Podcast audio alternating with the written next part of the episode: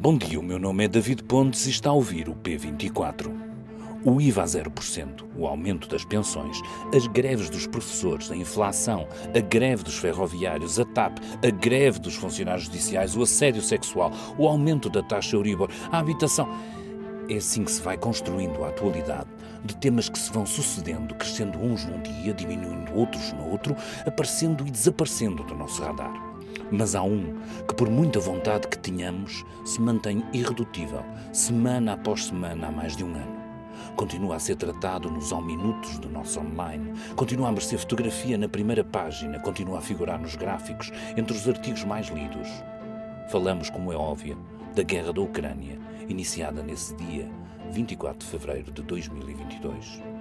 As razões são bastante óbvias e basta ver o volume das reações às declarações do presidente Lula para percebermos como muitos, a maioria certamente, continua a ler este conflito de forma acertada, como um desafio à nossa forma de vida, um ataque às liberdades e uma afronta às regras que devem orientar as relações internacionais.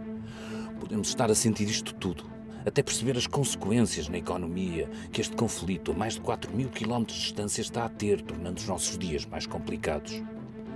Mas quem está a viver, quem está a viver esta guerra, são os ucranianos. São eles que pagam em vidas, em destruição, em desespero, o preço de fazerem frente a uma ditadura. Por isso continua a ser tão importante ouvi-los, vê-los, percebê-los, estar, nem que seja por interpostas pessoas com eles. Foi isso que os nossos enviados, Adriano Miranda e Camilo Soldado, fizeram. Vivendo em nome do público, em nome dos seus leitores, entre os ucranianos, as suas ruínas, os seus desejos de futuro, para nos darem as imagens de uma guerra que queremos fervorosamente que acabe, mas com a vitória do lado certo. O Ruben Martins esteve à conversa com Camilo Soldado, que neste momento já está a caminho de Portugal. Sejam bem regressados e você tenha um bom dia. Alô, Camilo. Sim. Consegues ouvir-me bem? Olá. Estás bem? Está tudo bem? Sim, tudo, obrigado. Uh, não sei se a qualidade do som para ti está grande coisa. Para mim, parece-me perfeito, tendo em conta também a, a distância que nos separa neste momento. Que país e que situação é que tem estado a encontrar nestes últimos dias? Sabemos, e vocês têm relatado muito também o, o regresso de ucranianos que saíram quando a guerra rebentou.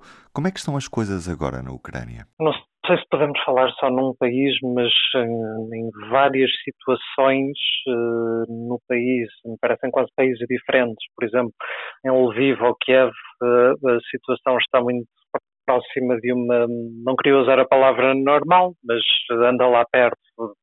Claro que de vez em quando há sirenes uh, que avisam para ataques aéreos, uh, mas não tem havido uh, ataques nos últimos, nos últimos tempos, semanas, dias, e as pessoas já largamente ignoram esses ataques. uma situação diferente foi que encontramos em cidades como Kharkiv, Zaporizhia, que, hum, em que o conflito ainda está mais presente e no caso de Zaporizhia está mesmo muito perto da, da linha da frente. Portanto, no fundo é uma Ucrânia também a duas velocidades, uma que está muito próxima da guerra e por isso que ainda vive este dia-a-dia -dia da guerra e outra que, apesar de ser parte de um país em guerra, já não é essa, não é esse o principal foco no, no dia a dia das pessoas. O principal foco é, atenção, um, porque a guerra está presente mesmo em Kiev, em Lviv. Uh, há soldados nas ruas, há checkpoints uh, entrada, às entradas e às saídas das cidades, de todas as localidades, praticamente. Um, as pessoas no metro consomem a guerra nos seus telemóveis, notícias, uh, WhatsApp, Telegram. Um, portanto, está muito presente. Não se esquece que este país está, está em conflito está em, em, guerra com um invasor. Isso não, não deixa de estar presente. Agora, a sensação de perigo ou de tranquilidade é que varia consoante o sítio, o local da Ucrânia onde esteja, e nem sequer poderei falar eventualmente, ou se poderá falar eventualmente de duas velocidades, haverá várias, porque há territórios que ainda estão ocupados, temos alguns relatos de pessoas que, que ainda viveram sob ocupação e depois uh, passaram para o lado da, do território controlado por Kiev, e que também falam noutro clima, noutro ambiente, portanto... O que eu, no fundo, queria dizer é que há várias velocidades na Ucrânia, dependendo da proximidade a que se esteja da linha da frente. Também relatas o regresso de ucranianos a casa depois de, de terem abandonado o país nos primeiros dias de guerra. Quem é que são estas pessoas que estão agora a voltar? O que nós encontramos na viagem que acompanhamos um, de, de, autocarro, Portugal até, até Lviv, um, não, não foi um grupo homogéneo, há várias situações. Há pessoas que estiveram praticamente um ano em Portugal, um, há pessoas que estavam há pouquíssimos meses e que decidiram voltar uh, porque as saudades de casa eram mais fortes do que qualquer situação de perigo. Uh, e, por exemplo, lembro-me uma senhora que ia voltar a Kherson, que tem as tropas russas do outro lado do rio, um, mas também encontramos uh, pessoas que, que, vivem em Portugal uh, há 20, há 15, há 30 anos. uh, e que simplesmente regressavam à Ucrânia para a Páscoa, que no caso dos cristãos ortodoxos foi, foi neste último domingo. E também tiveste relatos de pessoas que acabaram por voltar por não se sentirem integradas no nosso país ou o que fala mais alto acaba por ser as saudades e a vontade de ajudar? Não era. Sempre que fazíamos as perguntas, nunca, nunca era. o principal motivo nunca era a questão da integração. Uh, era uma questão de, de podendo, preferiam viver em sua casa, junto das suas pessoas, da sua família, eh, que no caso de muitos eh, tinha, tinha ficado na Ucrânia. Qual é que é a perspectiva que, que existe neste momento sobre a duração da guerra?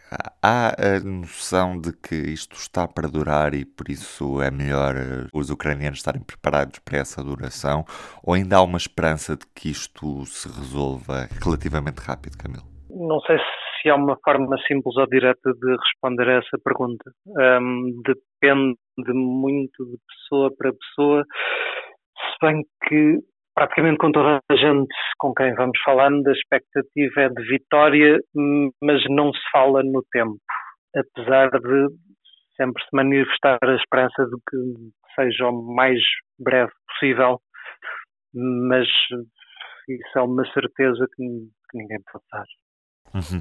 E, e, na tua perspectiva, os ucranianos estão preparados? Claro que isto também acaba por ser subjetivo, porque há uns que estão e outros que nem por isso, mas estão preparados para resistir a uma, uma guerra que se pode tornar demasiado longa?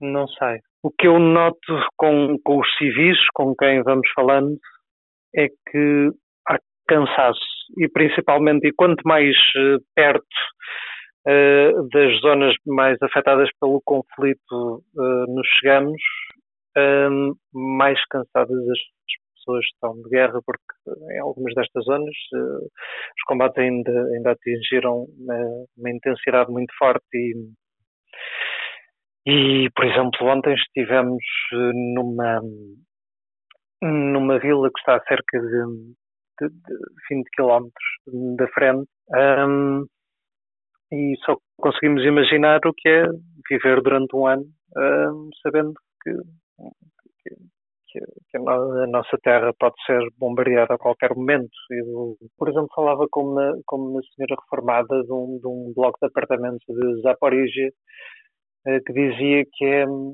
é muito cansativo estar tão preocupado o tempo todo. E hoje assinalam-se os 50 anos do Partido Socialista. Ana Sá Lopes escreve, na edição desta quarta-feira, a crise dos 50 do PS. No meio século de vida do partido fundado por Mário Soares, os sintomas da idade estão também a fazer-se sentir, isto apesar da maioria absoluta conquistada há pouco mais de um ano. É assim que arranca o texto de Ana Sá Lopes. A BCP está na primeira do público com lucros pela primeira vez na história da transportadora ferroviária portuguesa. A empresa que até tem enfrentado várias greves, no ano passado bateu recordes de passageiros face aos últimos 20 anos, 148 milhões de pessoas transportadas e 8 milhões de euros líquidos de lucro. Eu sou o Ruben Martins, a partir da Ucrânia, o Camilo Soldado. David Pontes na introdução. Até amanhã. O público fica no ouvido.